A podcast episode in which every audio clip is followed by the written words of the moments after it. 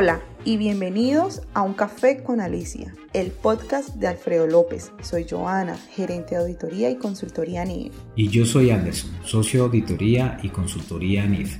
Y ambos hacemos parte de la firma Alfredo López y compañía, una firma de auditores y consultores empresariales de Colombia. Un podcast sobre actualidad contable, financiera, tributaria y legal.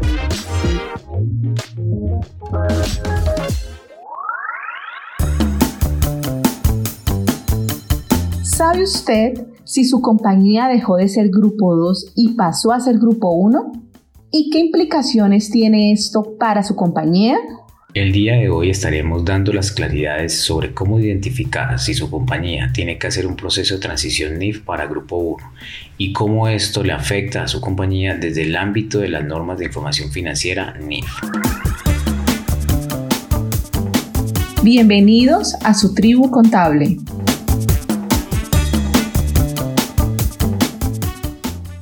Dar esas claridades es importante tener en cuenta que Colombia asumió el proceso de armonización de sus principios contables hacia las normas internacionales de información financiera NIF con la promulgación de la Ley 1314 del 2009, cuyo objetivo primordial era conformar un sistema único y homogéneo de alta calidad, comprensible y de forzosa observancia por quienes reportan información contable y financiera. El Consejo Técnico de la Contaduría, como órgano técnico delegado del proceso de convergencias contables, presentó las consideraciones necesarias para tal fin, a partir de las cuales el Gobierno Nacional expedió los decretos reglamentarios que señalaban entre otros aspectos, la clasificación de las empresas en tres grupos, cada una de las cuales asumiría la convergencia contable con sus particularidades para el reporte de información financiera. Entonces, de acuerdo con el decreto 2420 del 2015, en el artículo 1.1.1.5,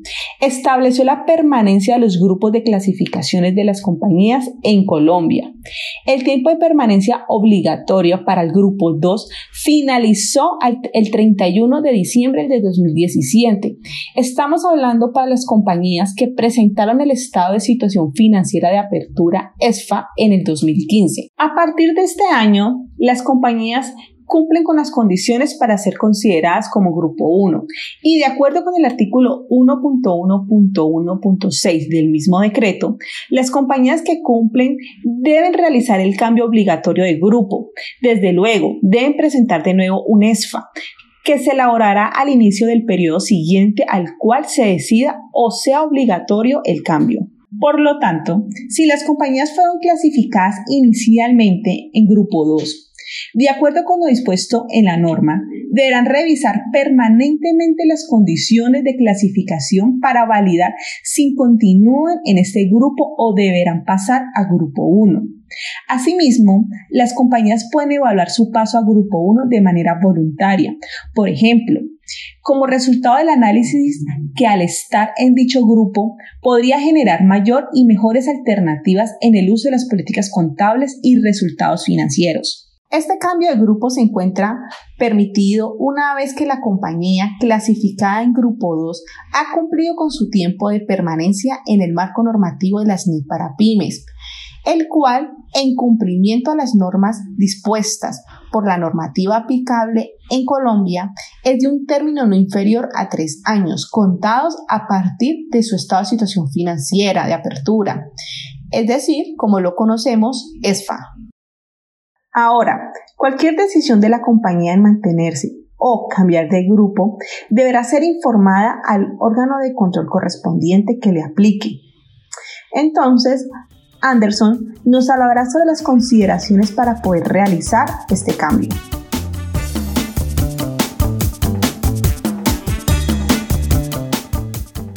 En caso de pasar de grupo 2 NIF para las pymes a grupo 1 NIF plenas, las compañías deben realizar de nuevo el proceso de adopción por primera vez, lo que implica ajustar sus políticas contables, preparar un estado de situación financiera de apertura ESFA, tener un periodo de transición, donde deberán llevar los dos marcos normativos de manera simultánea. Es importante tener en cuenta que un cambio de clasificación del grupo en NIF debe ser considerado como una nueva implementación. El grupo de compañías considerados como Grupo 1, acorde con el Decreto 2784 de 2012, por el cual se reglamentó la Ley 1314 del 2009 sobre el marco técnico normativo para los preparadores de información financiera son los siguientes. Emisores de valores, entidades de interés público, entidades que no están en los incisos anteriores y que cumplan con los siguientes parámetros.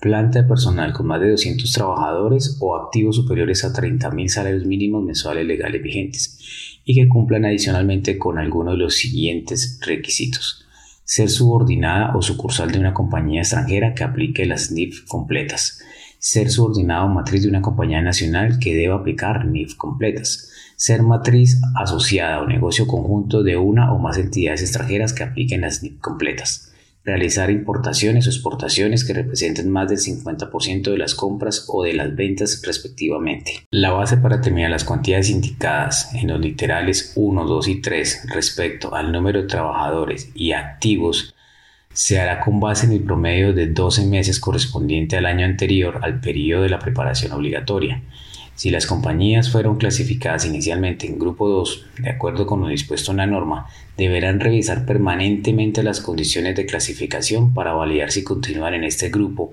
o deben pasar al grupo 1. Asimismo, las compañías pueden evaluar su paso a grupo 1 de manera voluntaria, por ejemplo, como resultado del análisis que al estar en dicho grupo podría generar mayores y mejores alternativas en el uso de sus políticas contables y resultados financieros.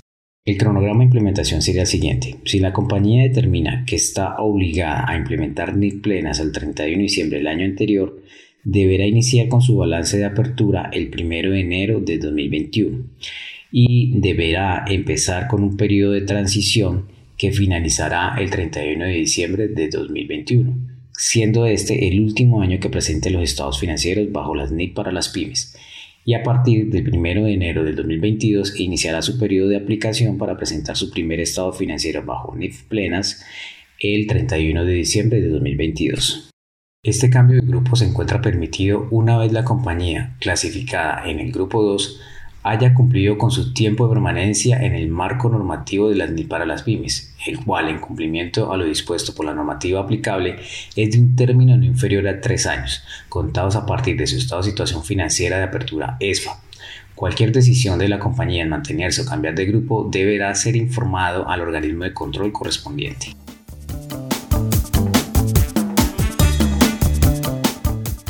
Continuación vamos a relacionar algunos impactos más relevantes en la aplicación del cambio al grupo de pymes a plenas.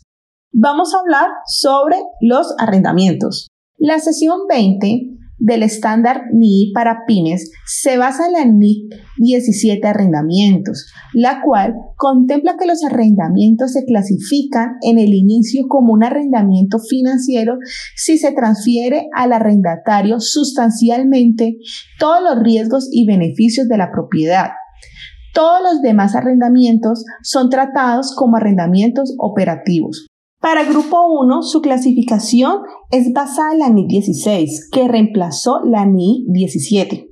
La principal diferencia resulta en que el arrendatario reconozca el derecho de uso del activo, del activo arrendado, y la obligación del arrendamiento para todos los arrendamientos, incluyendo simplificaciones con relación al pago de arrendamientos variables, determinación de la tasa de descuento y los términos del arrendamiento.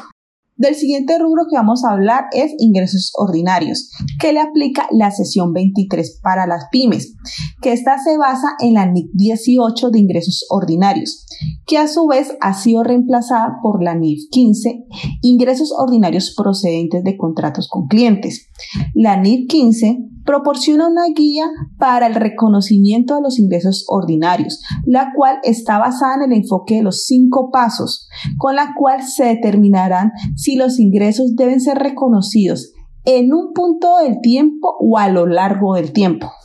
Ahora pasemos a los instrumentos financieros básicos y otros instrumentos financieros. La sesión 11 contiene una lista de ejemplos de instrumentos financieros básicos y una lista de condiciones que un instrumento de deuda tiene que satisfacer para ser clasificado como un instrumento financiero básico y por consiguiente medidos al costo amortizado. En cuanto al modelo de deterioro, se basa en pérdidas incurridas. La NIF 9, que hace referencia a las plenas, proporcionan una clasificación de los instrumentos financieros como valor razonable con cambios en resultado, valor razonables con cambios en ORI y costos amortizados, en cuanto al modelo de deterioro, se basa en pérdidas esperadas y presenta dos enfoques, el enfoque simplificado y el enfoque general, que requiere principalmente provisionar por las partidas de crédito esperadas durante el tiempo de vida para ciertos activos financieros, tales como cuentas por cobrar a comerciales.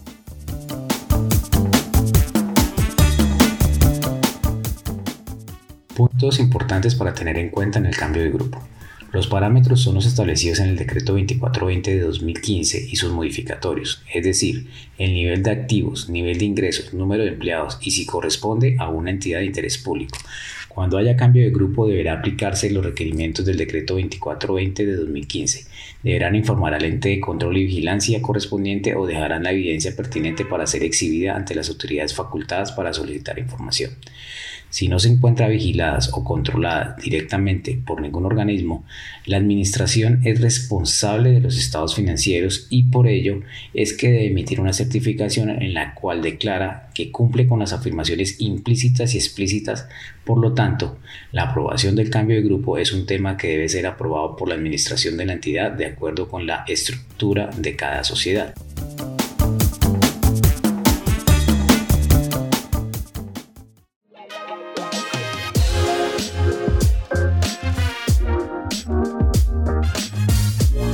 Hablamos Anderson y Joana de Alfredo López. Esperamos que nos sigan acompañando y pueden encontrar nuestro podcast en Apple Podcast, Google Podcast, Spotify y YouTube. También se pueden suscribir a nuestro sitio web www.alfredolopez.com.co para recibir las notificaciones de nuestros podcasts, así como nuestros comunicados que emiten las diferentes líneas de Alfredo López.